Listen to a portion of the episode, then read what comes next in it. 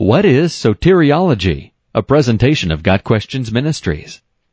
Soteriology is the study of the doctrine of salvation. Soteriology discusses how Christ's death secures the salvation of those who believe. It helps us to understand the doctrines of redemption, justification, sanctification, propitiation, and the substitutionary atonement. Some common questions in studying soteriology are, once saved, always saved? Is salvation by faith alone, or by faith plus works? Is baptism required for salvation? What is baptismal regeneration?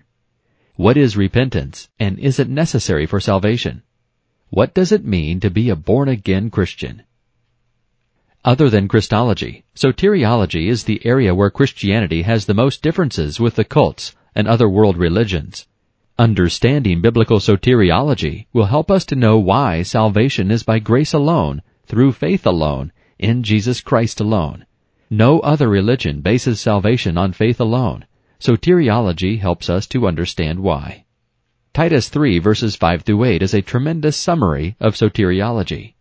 He saved us, not because of righteous things we had done, but because of His mercy. He saved us through the washing of rebirth and renewal of the Holy Spirit, whom He poured out on us generously through Jesus Christ our Savior, so that, having been justified by His grace, we might become heirs, having the hope of eternal life.